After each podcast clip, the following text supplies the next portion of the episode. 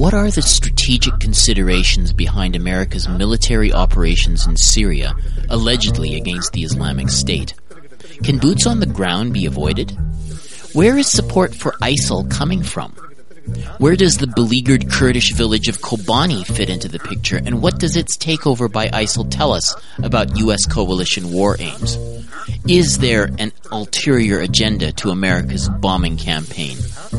On this week's Global Research News Hour, we'll hear from visiting professor and former chief of staff under Colin Powell, Lawrence Wilkerson, and from author and geopolitical analyst Mahdi Nazemroaya about concerns they have with the current military strategy being employed in Syria. And later, independent journalist Julie Levesque will update us on some of the more pertinent articles posted on Global Research addressing the ISIL crisis. On today's program, Dissecting Operation Inherent Resolve Conversations with Lawrence Wilkerson and Mahdi Nazemroaya. Bringing you the analysis beyond the media headlines, the Global Research News Hour is on the air.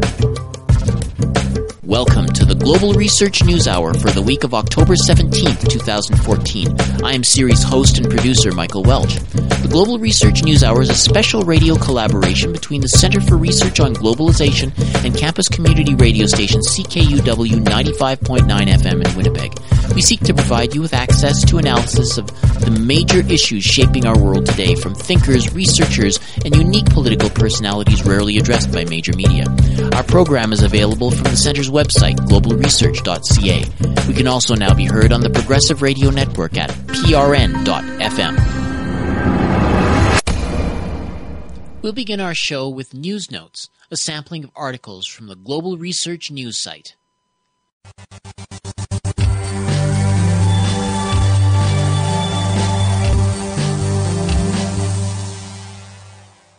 There is little wonder why the Ebola outbreak caught the WHO so flat footed as they spent months making mealy mouthed statements but never coordinating an effective response. The Gates Foundation is the WHO boss, not governments, and if they weren't demanding action, then the desperate people affected by Ebola weren't going to get any. Privatization of public resources is a worldwide scourge education, pensions, water, and transportation are being taken out of the hands of the public and given to rich people and corporations. The Ebola crisis is symptomatic of so many off others which go unaddressed or improperly addressed because no one wants to bite the hands that do the feeding. That's from the article Privatized Ebola. The Bill and Melinda Gates Foundation is the World Health Organization's boss, not governments, by Margaret Kimberley posted October 15th, originally appearing at Black Agenda Report. While we cannot be sure, there are now compelling and formal probabilistic reasons to believe that at least certain features of the U.S. government MSM Axis Ebola narrative are fraudulent.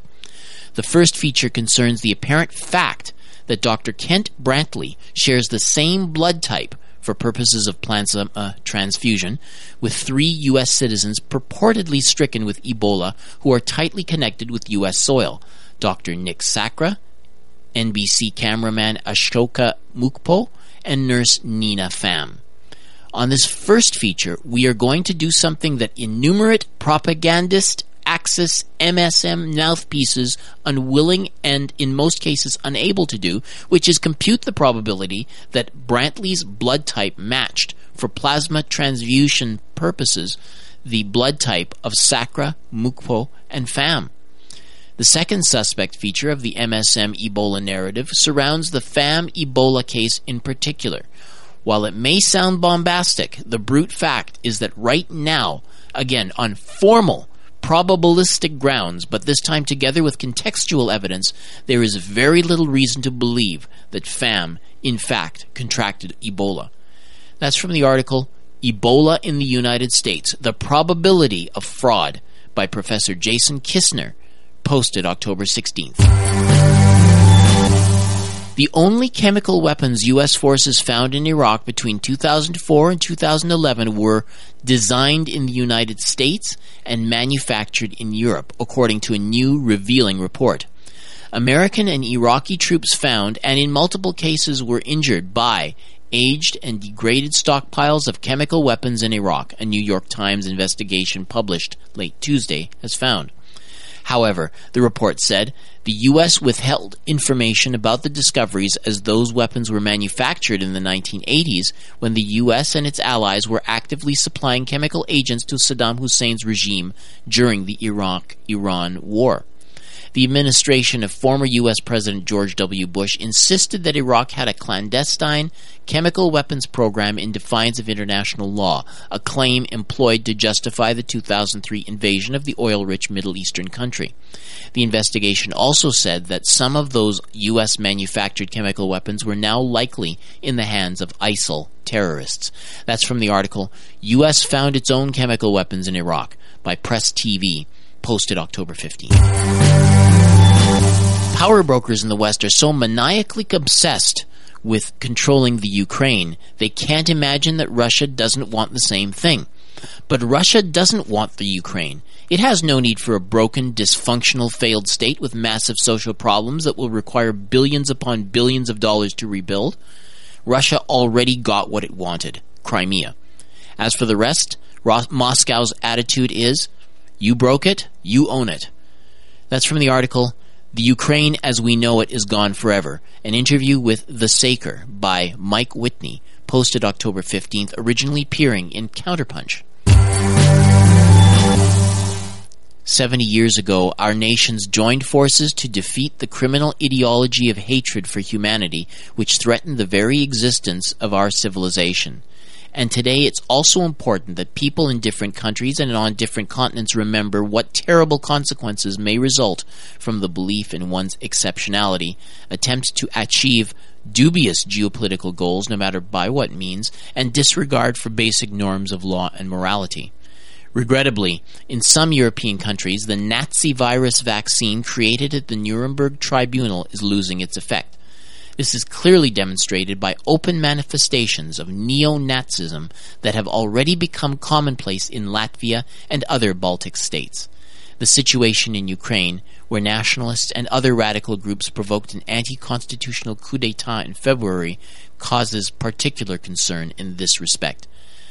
Those were comments from Russian President Vladimir Putin in conversation with the Serbian newspaper Politika, printed in the article Putin Nazi virus vaccine losing effect in Europe, posted October 16th. These are just a few of the featured articles appearing last week on the Global Research website. Regular visitors to the site are encouraged to send monetary contributions by fax, mail, or online. Just go to globalresearch.ca and click Donate on the menu bar.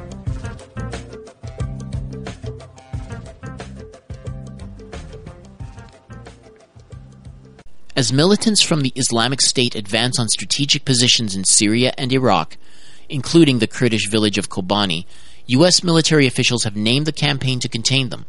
Operation Inherent Resolve encompasses all military actions taken against ISIL since the first airstrikes were conducted in Iraq two months ago. In this hour, we'll be talking to two analysts with two different perspectives on the strategies and aims of the offensive Lawrence Wilkerson and Mahdi Nazemroaya. On October 10th, Lawrence Wilkerson came to Winnipeg, Canada, and spoke to a class at the University of Winnipeg on ISIS and the Middle East. Lawrence Wilkerson is currently visiting professor at William and Mary College in Williamsburg, Virginia. After a 31 year career in the U.S. Army, Wilkerson began work in the State Department in 2001. He was Secretary of State Colin Powell's Chief of Staff from 2002 to 2005.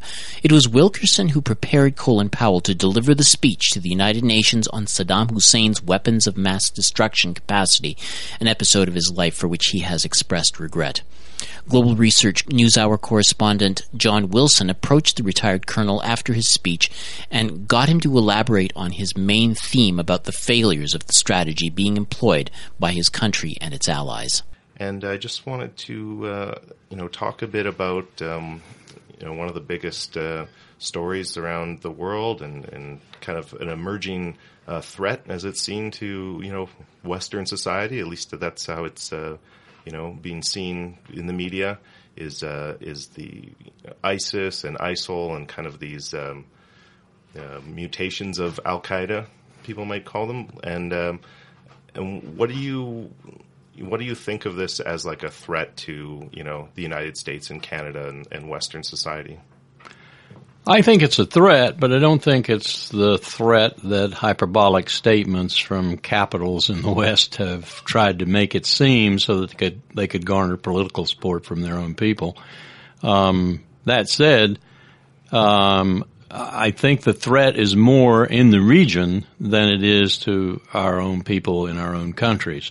Um, why though? That's the question. Why are they there and why are they sure. successful? Yeah. The reason is not so much the Islamic State, which is nothing more than Al Qaeda in Iraq uh, under Abu, Abu Musab al Zarqawi, now under al Baghdadi. It's the Sunnis that give it weight in Iraq, the Sunnis who are disenchanted and displeased with Nouri al Maliki's policies for more than three years of murdering them, imprisoning them, and not allowing them any political power. So in order to handle the problem, manage the problem in Iraq, the first thing we got to do is have a leadership that convinces the Sunnis that they will be able to share power. And then that'll get the Sunnis away from the Islamic State forces and they will no longer be a problem in Iraq. Do airstrikes do that? No, but they might help as the indigenous Iraqi forces get their act together and then eliminate the potential for further territorial gain on the ground.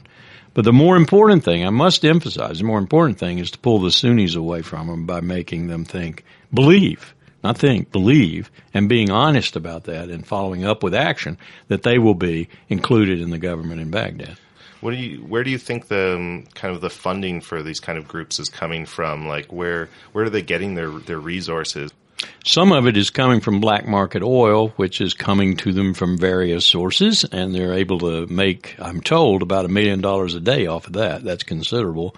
But a lot of it came initially, and I think the flow is still going as I speak from Saudi Arabia, the Emirates, maybe from Qatar and other places where there is this objective of Sunni rule throughout the region.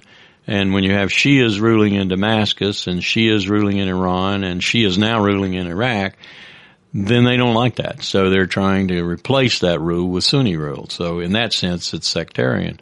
I think the Saudis, for example, are playing a double game as they always do. They, will put their money on several horses, several strategies, if you will, until one seems to be the one that's going to win and they'll shift all their money to that strategy. Joe Biden, Vice President of the United States, was not being untruthful when he sort of said this the other day and then had to backtrack. I suspect that was all orchestrated. I suspect the president said, go out and say this so the Saudis will hear it from a public figure, um, but then we'll, we'll apologize afterwards, you know, because we need them as allies and so forth. Um, I, that's very sophisticated foreign policy. So, mm-hmm. but I still attribute it to them because I think that's probably what they did. Um, and we do, for the time being at least, need the Gulf Cooperation Council, led by the Saudis, on our side as we do this, just as we need the Canadians and others who are interested in you know, doing something about this. But I don't think we need to put ground forces in there again because that would be a mistake. Very dangerous mistake, I think. Um, one of the images that is is being used a lot to kind of get people riled up is is the beheadings that have happened. Yes. Uh, kind of what what do you take on on this kind of strategy? And like obviously you know in that region people have been doing beheadings you know com- it's Saudis do it all the time. it's, it's, very common. So so the fact that that uh, you know we're being shown these to you know to shock us it's kind of like well yeah exactly. Why why don't we see Saudi beheadings in the news ever? Yeah, yeah. it's a little 9/11 Mm-hmm. That's what it is. It's a little 9/11. They, they they figured out. They know they're sophisticated. I think Ayman al Zawahiri in particular is sophisticated. Very mm-hmm. brilliant man. They know that when we do they do something like this, they come closer to sucking America back into the region and others too. Mm-hmm. But their principal target, I think, is the United States. Um, so let's do this. Let's do it repeatedly. Let's get Americans all energized again, and then their president will have to act, and you know they'll send forces back into the region. Well, mm-hmm. right now we've only sent air power back into the region, and I think that's wise, but it needs to be accompanied by in Iraq native forces, indigenous forces coming in on the ground and being successful against the Sunnis and the Islamic State and that political solution I talked about ultimately. Mm-hmm. In Syria, it's a much more difficult problem, much more difficult problem, complicated by Turkey.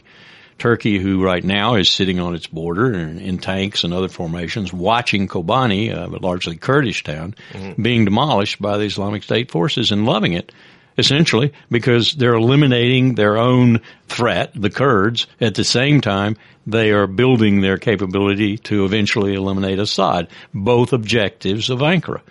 What we've got to do with the Turks is convince them that their policies with regard to NATO and with regard to um, what I would call the West are more powerful, should motivate them more than this localized policy of dealing with the Kurds and then ultimately Assad.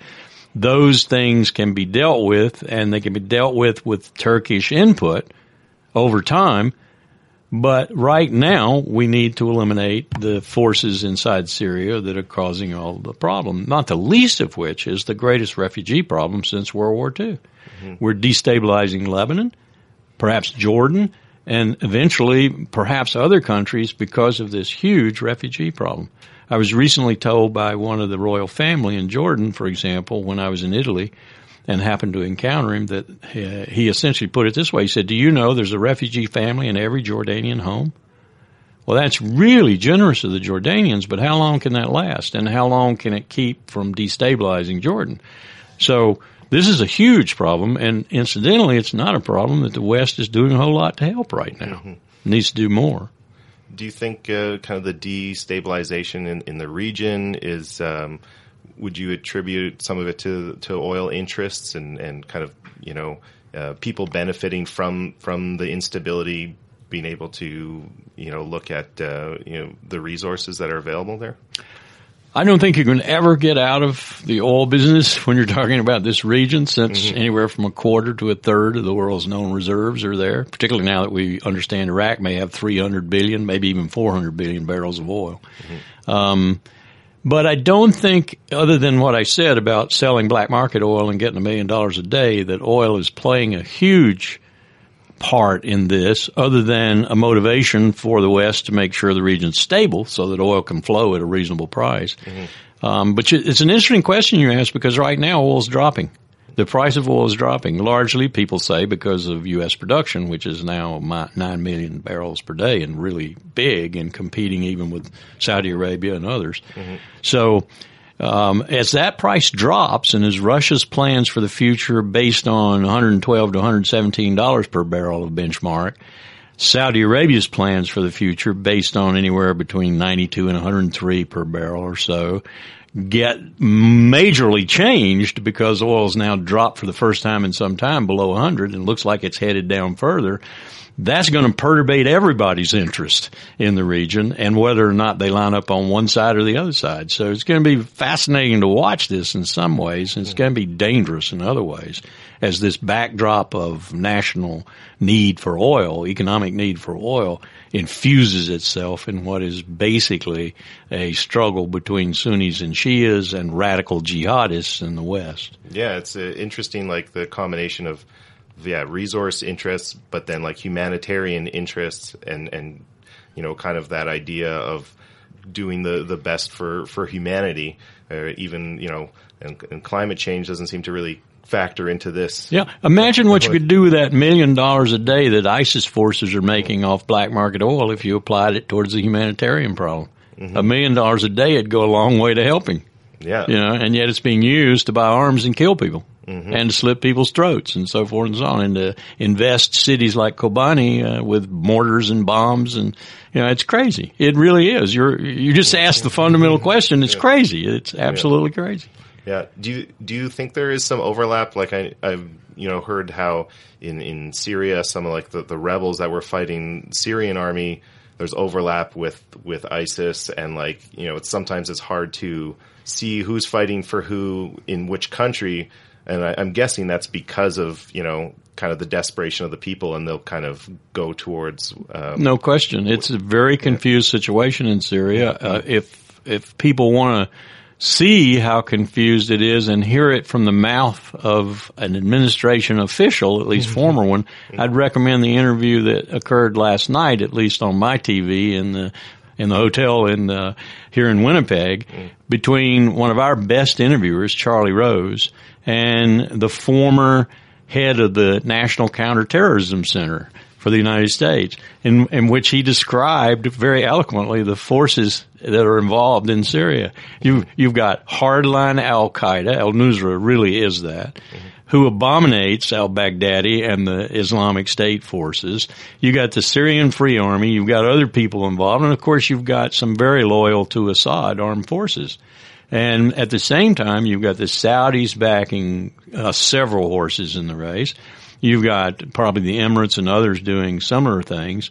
And you've got Assad fighting against some of these forces while some of these forces are fighting against each other and amongst each other and you got the United States bombing them all, or at least probably from time to time bombing them all, mm-hmm. but trying to bomb uh, in an isolated way the forces of the Islamic State. Well, who are they? Uh, you know, is this guy Al Nusra, or uh, you know, I'm pointing my my, my airplane, I'm mm-hmm. getting ready to pickle a bomb, and I say, okay, am I doing it on an Al, Al Nusra fighter? Am I doing it on a, a Syrian fighter for, for Assad, or am I doing it on uh, what I want to do it on, either Al Qaeda, uh, Al Nusra, and the Khorasan group, we call it, mm-hmm. and uh, the Islamic State forces. This is a complicated business. I wouldn't want to be a person dropping those bombs on what I know. Remember, I've been there, I've done that. Is usually very sketchy intelligence. Right. Exactly. Yeah. So, I mean, based on your you know experience. Uh, you know, going over the intelligence for the uh, Iraq War in 2003, and then uh, and now, um, ju- just it, it, seemed like it was just a little while ago that that the U.S. was pulling out of Iraq, and that and that that was kind of the end of that that era, you know, of of an Iraq war again. But uh, but then suddenly, you know, it seems like it, it ends and then starts again. Like like how how has this become a cycle? You know, even with different administrations, you know, different like Democrat, Republican. I think uh, that interview last night was revealing in that respect, and I didn't expect it to be because here's a really fresh caught former government official, mm-hmm. and he did hew to the line from time to time, but he did reveal some things too, and one was, and I, I, I have no doubt this is partly in defense of the U.S. intelligence community, mm-hmm. but he said this was not surprising. Now, we knew that Maliki was being repressive. We knew that he was jailing and murdering Sunnis, and we knew there would be payback. And he then cited that we, we had gone in a course of three years, as I recall, from about five bombs uh, a week or so in Baghdad to over 50.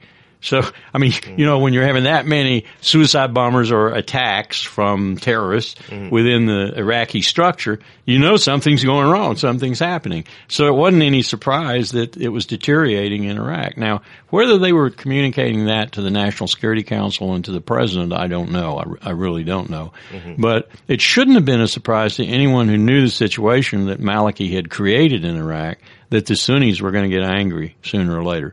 Now, it might have been a surprise that they so quickly turned to what was Al Qaeda in Iraq, Al Nusra and Islamic State, and said, "Come on back and and we'll we'll support you." That might have been a surprise and and, and a dangerous surprise indeed. Mm-hmm. Uh, what what do you think the like the American people, the average American people, even Canadian people, because uh, Canada is committed you know fighter jets to this uh, to Iraq, you know, as well. And I understand you have some special operating forces over there too, who've already there and been there. Yeah. Yeah, yeah, exactly. It's not stuff we always get to hear about. You know, sometimes yeah. it, it, happens. You know, it's already happened. But uh, but like, what do you what do you think? You know, pe- people are supposed to supposed to think about this. Like, they, they've you know felt kind of the original justification for going in Iraq, and now it's like how how are we going to clean up what's what's happened, and, and how much responsibility should should you know the Western powers like feel they have have to kill people in that region? I listened to a little of your debate before the vote, which was largely along party lines. Yeah. And I thought the opposition asked some pretty good questions. I, I, would sort of sum it up. I would ask if I were queen for a day or whatever, I would ask Prime Minister Harper, I would say, uh, to what purpose are you putting these Canadian forces in harm's way? Right. And he would say probably, you know, to help the United States and NATO, you know, take care of the Islamic State forces. And I would say, no, that's not my question to what ultimate political purpose are you putting these forces in harm way, harm's way? In other words, what's your strategic objective? And if you couldn't answer that question, I'd be worried. Uh, I think the answer to the question is a little bit of what I, I said. You've got to forge a solution between Bashar al-Assad, Tehran, Ankara, ultimately the West, mm-hmm. that puts a situation, political and otherwise, in Syria that the parties contesting in the civil war can all see as, if not a win-win situation, at least a no-lose, no-lose, no-lose situation. And then you've got to probably grandfather Assad for a while and then gradually bring in a transitional government that hopefully is a little more tolerant, a little more democratic and so forth, mm-hmm. but doesn't consist of the radical jihadist elements in probably any way. And that is acceptable to Tehran and to Ankara and ultimately to Baghdad and so forth. That's going to take some time and some complex diplomacy and political operations.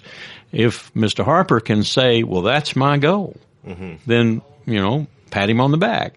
If he can't answer that question, get worried. Yeah, no. it's it's hard to say yeah, as as far as what what his justifications are besides just just helping out his friends, you know. Oh, that's that's a good justification, yeah. but it only goes so far, and yeah. I, I would say it probably only goes so far with the Canadian people too. Yeah, exactly. And uh, what do you? Um, uh, you talked uh, earlier today at the University of Winnipeg, and um, that's where we are right now, uh, still. But uh, you were you were talking about um, transnational corporations, and kind of uh, you went into a bit about how uh, there's a lot of you know a lot of the armed forces are you know fighting alongside you know paid mercenaries from the states. Do you think um, that they have a place in this in this fight in Iraq and in Syria and that? That's an interesting question because those of us in the military who've seen these, uh, seen these, and worked with these private security contractors and other contractors on the battlefield mm-hmm. have a, a, sort of double-edged feeling about them. One, okay, I need you to feed me and clothe me and maybe do medical support and so on and so on, and maybe secure the diplomats so I don't have to.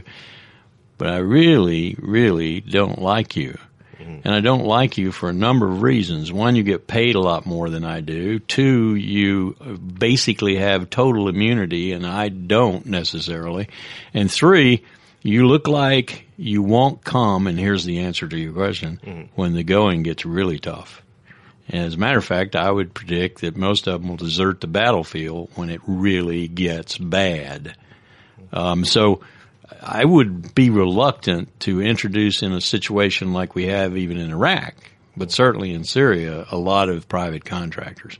They'll lust for the contracts and the money, but their people won't lust for the harm's way they're going into. So this is one of the problems you have with civilians on the battlefield, and that is that they're there, they're there all right until the bombs and the grenades and the bayonets and the bullets really get close, and then they tend to egress from the battlefield.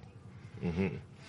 And, but they, you know, regardless, are there and, and are paid well to, um, you know, to protect whatever it is, you know, they're paid to protect, right? There's kind of a different different agenda, I guess. it's a profit agenda. Yeah, their motive is profit. Mm-hmm. Um, we saw this in Afghanistan and Iraq to the extent that at some time the corruption became so bad with that motivation for profit and the disincentive to do the kinds of things that we wanted done was so great that you actually had people operating at cross purposes. Let me just give you one example. If you're a nonprofit or you're a government organization, basically you're willing to share information. Lessons learned, insights gained, whatever it might be. Province to province, city to city, you're willing to share information. What's your motivation if you're profit oriented? Not to share information.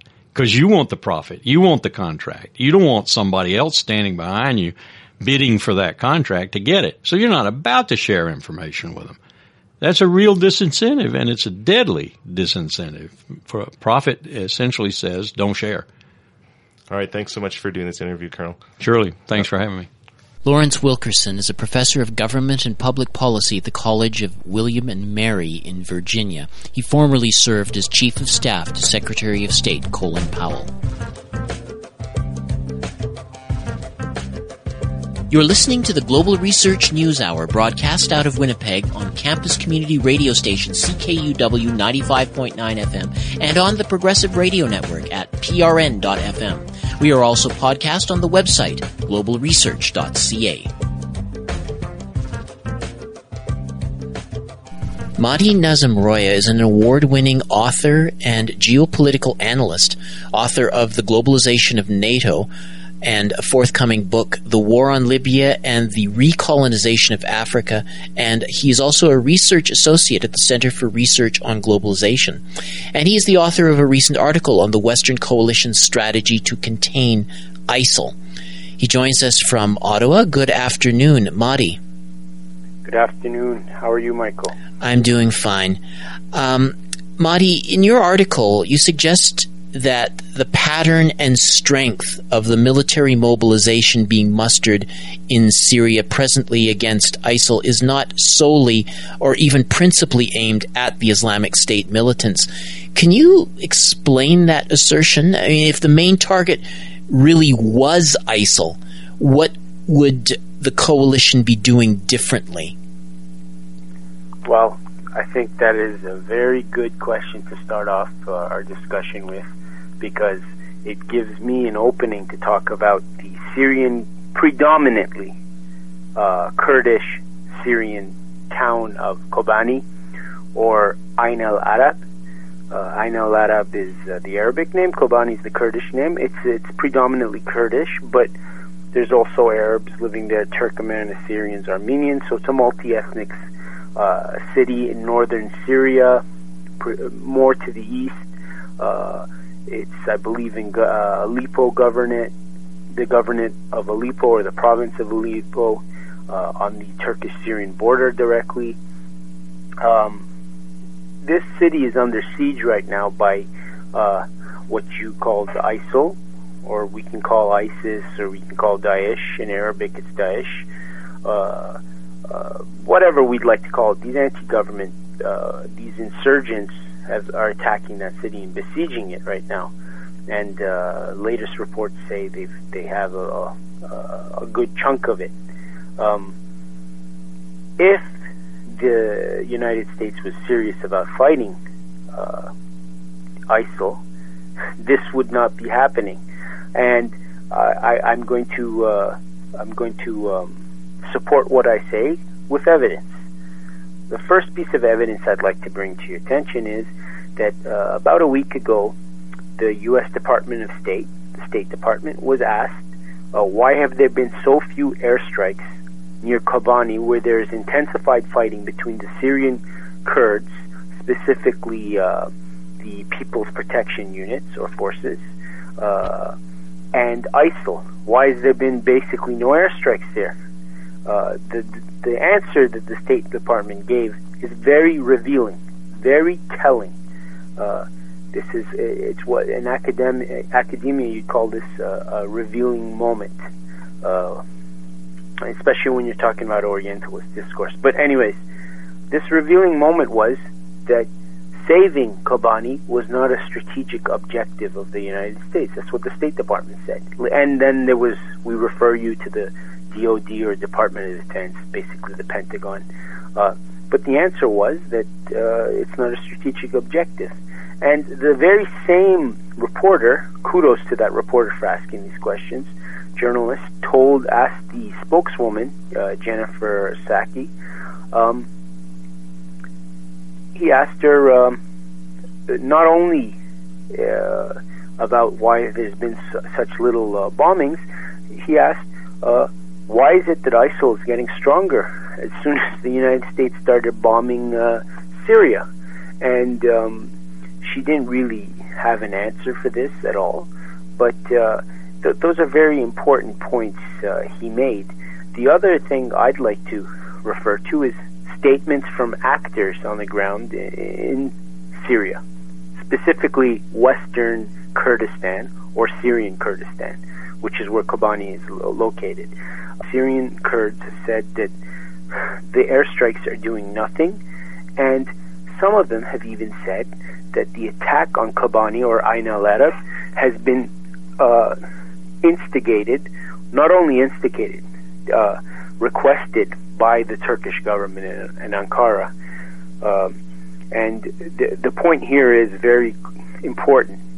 The Syrian Kurds, the uh, People's Protection Units, the uh, Kurdistan Democratic Union Party, which is part of the comites there, the Kurdish committees forming the autonomous government there, they're not puppets. First of all, they don't want to break up the Syrian Arab Republic. They want a united Syria. They want autonomy for the Kurds within Syria.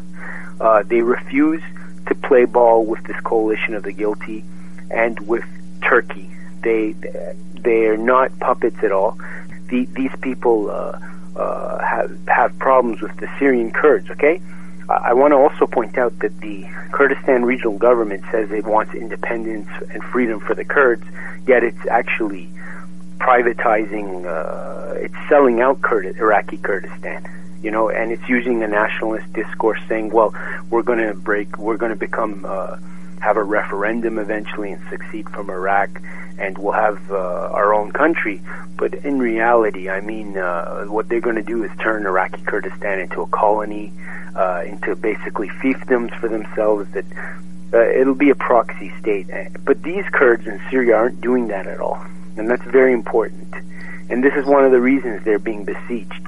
At the same time, and this is my other point that's very important to note is the same time that ISIL is attacking these Kurds, uh, the Turkish government is actually negotiating with these Syrian Kurds and with the Kurdistan Workers' Party uh, Kargaray Kurdistan or Kurdistani, um, the PKK, which has been uh, labeled uh, as a terrorist organization by the by Turkey and by the United States, it's actually negotiating with them and the Syrian Kurds for basically to get concessions, to get them to join the insurgency in Syria against Damascus, to actually uh, joined the ranks of the insurgency to topple the government of Bashar al-Assad. So it's been trying to push this uh, from them. Anyways, the Turks are negotiating, and they're trying to gain concessions and to co-opt them and to gain surrender from them while ISIL is pushing. So this is one of the. Uh, this is very important to note. The other thing I should mention while I'm talking about all this before we we move on is that um, controlling Kobani is very important because it's it's the central uh, district in the Kurdish uh, autonomous area of Syria, uh, and it's on the Turkish-Syrian border. And if it's controlled, a buffer zone can be established in northern Syria, which is what the United States and Turkey want to do. They're pretending they've been negotiating about this, but they both want to do it and establish a no-fly zone over it because they're going to use the, the, the same model as they've used in Libya that model is to impose a no-fly zone over a part of the country, like they did in Libya in 2011 over Benghazi, where the anti-government forces or the insurgency can actually like uh, it can organize itself and it can um, it can actually make formations and then attack uh, the center of power from the periphery, and that's what they want to do with this buffer zone and to protect it and basically uh, use it for regime change. So getting rid of these independent Kurds, Syrian Kurds, is key in that. Now, moving on to fighting ISIL. I was wondering if you might be able. There's another entity in your uh, article you mentioned, the MEK. Where do they fit into this uh, puzzle around ISIL? Okay, well, the MEK is the Mujahideen Khalq. Um, they are not Syrian. They are an Iranian uh, organization. They started off as an opposition group to the Shah of Iran during the uh, uh, monarchy in Iran. After the revolution in Iran, 1979, uh, they broke ranks with uh, Ayatollah Khomeini uh, and eventually turned against the government in Iran, the new government, the new political establishment. Uh, they used actually many methods, including terrorism methods, and they, that is one of the reasons they were uh, put on the U.S. Department of State's, uh, the U.S. Uh, list of terrorist organizations. They've recently been delisted in uh, first in the European Union and then in in in the United States. But this organization has uh, militants, militias, combatants in Iraq. It has it has tanks, armored vehicles, and trained uh, troops in Iraq. They actually fought against Iran alongside Saddam Hussein's troops during the uh, eight-year-long Iran-Iraq War, and the United States, when it invaded Iraq in 2003 with Britain, they secured the camp and basically uh, began collaborating and controlling the MEK. In fact, it's the MEK that's uh, linked to any Israeli and American espionage in Iran. That includes making falsified documents about uh, Iranian nuclear weapons program. And includes killing Iranian scientists. They're involved with all this, and uh, the United States basically uh, wants to use them on reserve for any future regime change operations against Iran. They're used as a as a as a, as a pressure piece against Tehran, and um, that's actually one of the reasons that uh, Nouri al-Maliki, the former prime minister of Iraq, was removed from office because Iraq. Uh, not only did Iraq refuse to be involved uh, uh, in the war and siege against Syria, not only had, did it start selling China uh, China oil from Iraq, not only did it start buying weapons from the Russian Federation, uh, it also wanted to get rid of the MEK. It wanted to close their base, uh, Camp Ashraf, and, and uh, to have them kicked out of Iraq and uh, the United States didn't want that to happen. And th- these were some of the reasons why uh, Nouri al-Maliki, plus the fact that he didn't let American troops stay en masse in Iraq uh, in bases through a SOFA agreement uh, uh, for U.S. troops. Um, these are the reasons why Maliki was thrown out of power. Mm, so it seems as if uh, the ISIL uh, like it, they they posed a threat to this uh, Iraqi regime, and it gave uh, gave the U.S. an opportunity to to orchestrate regime change. And uh, exactly, whether you like Nouri al-Maliki and his government, which were democratically elected, despite uh, the some sectarian elements within it, it was democratically elected. The Iraqi government still did represent different portions of society, all the strata. Uh, it had Sunnis in it, for example. The defense minister was a Sunni Arab, uh, the foreign minister a Sunni Kurd. Uh, uh so I, it wasn't this Shiite government that the U.S. makes it out to be. I mean, some of the discourse being used here is very disingenuous and very misleading. For example, Stephen Harper happens to be a Protestant. Do we say that Canada has a English Protestant government because Mr. Harper is a Protestant, or uh, because Mr. If John F. Kennedy was the first Catholic president of the United States, no one would say, "Well, we have a Catholic regime now, a Roman Catholic regime." But they use this discourse whenever they talk about places in Syria, these exotic places. This is Orientalist discourse that's made to humiliate, uh, dehumanize. It's made to justify foreign policy and to belittle uh, uh, the, these countries, and, and it, it actually insults the politics going on there. It, it, it's a way of saying that they don't know what they're doing, they're unfair, and they need us. Uh, they need stewardship, stewardship from the United States, and this is why they say the government in Syria is an Alawite regime. Maliki's government is a Shiite regime. Uh, that's not the case at all. So, but your your basic argument then is that this uh, the, the, the the military uh, operation being waged against ostensibly against ISIL is, in your words, a smokescreen for uh, a mobilization to encroach on Syria and ultimately Iran. Uh, so, so what what is the the goal here for for the U.S. Uh, given the larger geopolitical picture? Okay, well, we're seeing what they're after is not only regime change, it's regional change. Okay, I think it's a catchy way of putting it. Um,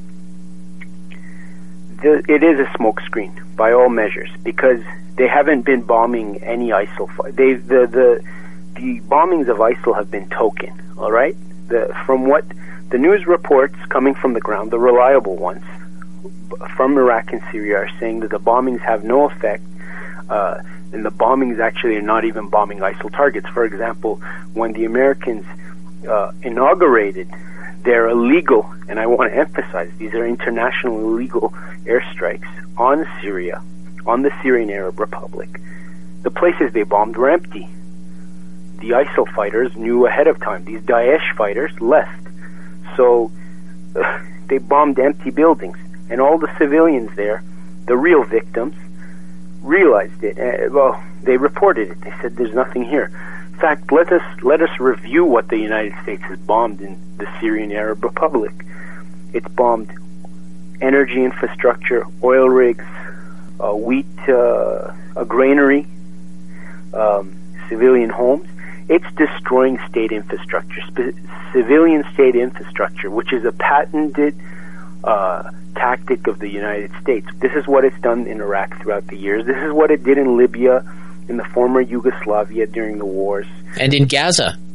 In Gaza, the Israelis are doing that. Exactly. That's how you break down the state, attack an entire society, and, and disorganize it.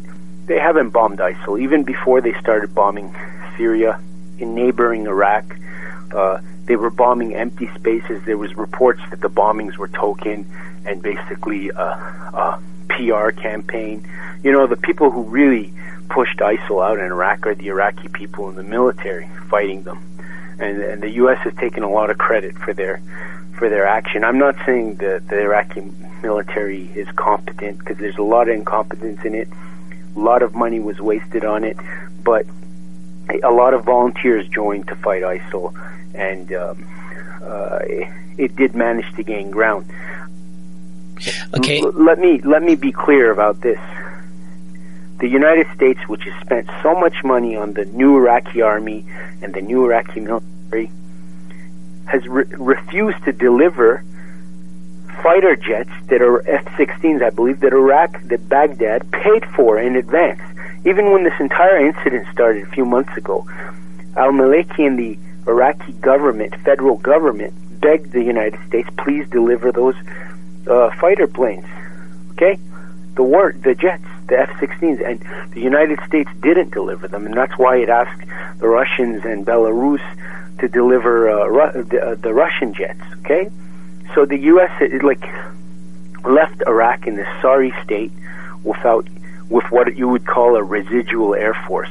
Iraqi air force can only transport uh, and do reconnaissance work. They deliberately kept it weak. You need a in modern warfare. You need you need an air force, and and, and this is the state they've kept this country in, and. Um, uh, they they are going out. There is a regional agenda here. They got what they couldn't get out of Maliki. The mm-hmm. first thing was um, uh, Maliki didn't allow for the U.S. to maintain bases in Iraq. Okay, big major bases. Uh, this had a lot to do with internal Iraqi politics. For example, the Sadrists refused to support his government if if he allowed the Americans to stay. So while he was forming, his government was a coalition government. This was one of the demands, and he did meet the demands by just dragging out the negotiations, and eventually um, told the Americans, "You can't stay," and uh, they didn't. So now they're getting they're getting those bases in Iraq that they wanted, and those bases in Iraq were basically for Iran and Syria. Okay, so uh, everything about this is a smokescreen. Even the bombings against Syria, the day they bombed Syria, the Americans claimed that there was an imminent threat to the national security of the United States because a terrorist cell in Syria linked to ISIL was going to attack the United States and that's why in self-defense they blatantly lied uh, and abused the United Nations Charter because the UN Charter has a has a has a por- portion of an article about self-defense. If there's an imminent threat, uh, you're allowed to uh, any con- member state of the United Nations is allowed to uh, act, you know, on that basis. But they made this lie up, saying there's an imminent threat, so they can so they could use an argument under Article 51 of the UN Charter. Now, the Islamic State is not Islamic, and it's not a state, you know, not a state at all. Uh, and it's been blown out of proportion uh, to basically uh, justify foreign intervention by the United States and its coalition of the guilty, and it's it's also being used to demonize Muslims. In the bigger picture, I mean, a lot of people are looking at these people cutting heads, uh, raping women, uh, killing Christians and other minorities. Most of the victims have been Muslims, mind you, but still killing Christians and other minorities. They're going to look at this and they, they're going to think, is this is this what Muslims are all about? When it's not. But uh, this will be used by them in the future to justify more aggression in, in the region. Okay, Mahdi Nazemroaya, I think we're about the end of our time. I want to thank you very much for, for sharing those perspectives with us. Mahdi Nazemroaya is an award winning author and geopolitical analyst based in Ottawa.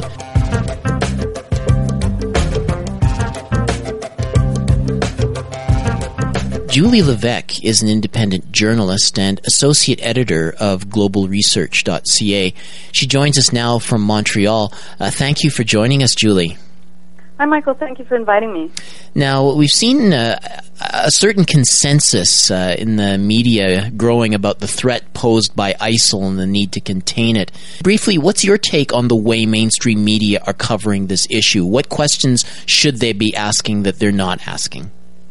Well, actually, um, since the beginning of the unrest in Syria three years ago, uh, the mainstream media coverage, uh, the Western mainstream media coverage, has been very biased um, right from the beginning, we know that um, there were um, jihadists who were um, actually um, trained and armed uh, by the West and their allies in the Middle East. And I think um, actually this whole, um, uh, if we remember correctly, at, at the beginning of the unrest in Syria, the mainstream media was saying that it was uh, protesters, uh, pro democracy protesters, who were being um, crushed. Uh, it was dissent that was being crushed, uh, brutally uh, crushed by the by the Syrian regime. Um, but in the alternative media, uh, a lot of the alternative media, most of them were saying that no, it's it's not it's not a, a popular uprising. It's really a, a terrorist invasion. And uh, now that uh, narrative has changed completely, and we're being told that oh well, actually, right now what's happening um, in Syria and Iraq, uh, it's there's this terrorist organization called ISIS, which is uh, wreaking havoc, and we need to intervene to stop them. Uh, but what happened in between was that we were not uh, told how co- how can this happen? You know, this whole uh, narrative changed, and, and there was never any explanation. So right now they're they're holding the, the, the narrative that the alternative media was was holding three years ago. Mm-hmm. Uh, which is actually what has been happening in Syria since the beginning. You know, it's always been um, uh, terrorists that have been trained uh, by the United States and their allies, um, and which are there to um, uh, to to topple uh, Bashar al-Assad. And that's the goal. It's still the goal of the intervention. We're being told that uh, we're going to uh, Syria and Iraq to, to fight against against ISIS, but that's just a pretext. Uh, and even the, the, the Saudi prince, I can't remember his name, but he said, well, uh, the ultimate goal of the fight against ISIS is to, um, to remove Bashar al-Assad. So that goal, that was the goal since the beginning of the, uh, of the unrest. And I'd like to, um, to point out, um, there was a French, form, former French minister called Roland Dumas, who was on a French TV show. I think it was in, uh, last year in, tw- in 2013 and he said, I was invited two years before the Arab Spring. I was invited in, in England, which you know it has nothing to do. It had nothing, to do at the time with the um, with uh, what was with uh, Syria or the Middle East or whatever. But he was asked by uh, some of his uh, friends um, if he would participate in a Syrian invasion. He was told, "Oh, we're preparing." uh, the invasion of Syria. Would you like to participate? And he said, well, no, uh, I, I don't want to participate in that. But he said, uh, and then and then he was asked, well, why? Why would they want to invade Syria? And he said uh, that the goal was actually to uh, remove any challenging power uh, in the region um, to favor Israel.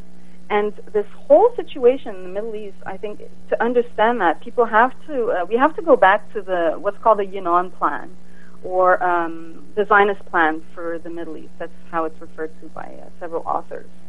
Um, And this plan, the goal of this plan is to destabilize, weaken, and fragment all the neighboring Arab countries and to uh, make several small entities based on ethnicity and religion.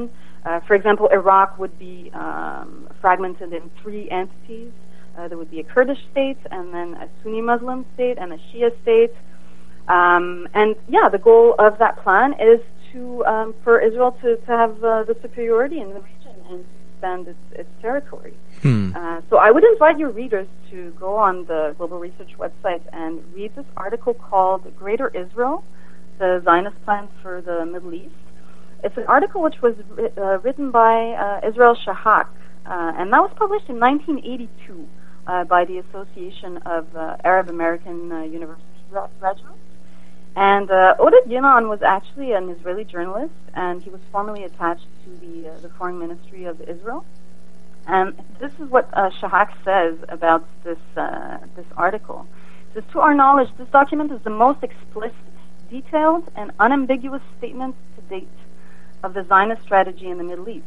Furthermore, it stands as an accurate representation of the vision of the entire Middle East of the presently ruling Zionist regime, regime with, which uh, at, the time, at the time was um, Ariel Sharon, who was uh, the head of, um, who was the, the prime minister of Israel. Um, and he says uh, its importance lies not in its historical value, but in the nightmare which it presents. And everything that's going on right now in the region uh, needs to be understood needs to be viewed in the context of the of that plan. So I invite your readers to, uh, to take a look at that. And there's um, an article which was uh, published in 2011 by uh, Mariana Moya, which analyzes this uh, this Yinon plan. Quickly, any other uh, articles that you think we should uh, pay attention to? Well, there's there's four key uh, like I mentioned, the the Roland Dumas quote and then there's uh, there's also this famous quote from uh, the U.S. General Wesley Clark, uh, which uh, was uh, he was um, he was in 2007. He was on Democrat, Democracy Now, and um, he said that uh, he was told by someone from the Pentagon, "We're going to take out seven countries in five years: um, Iraq, Syria, Lebanon, Libya, Somalia, Sudan, and Iran."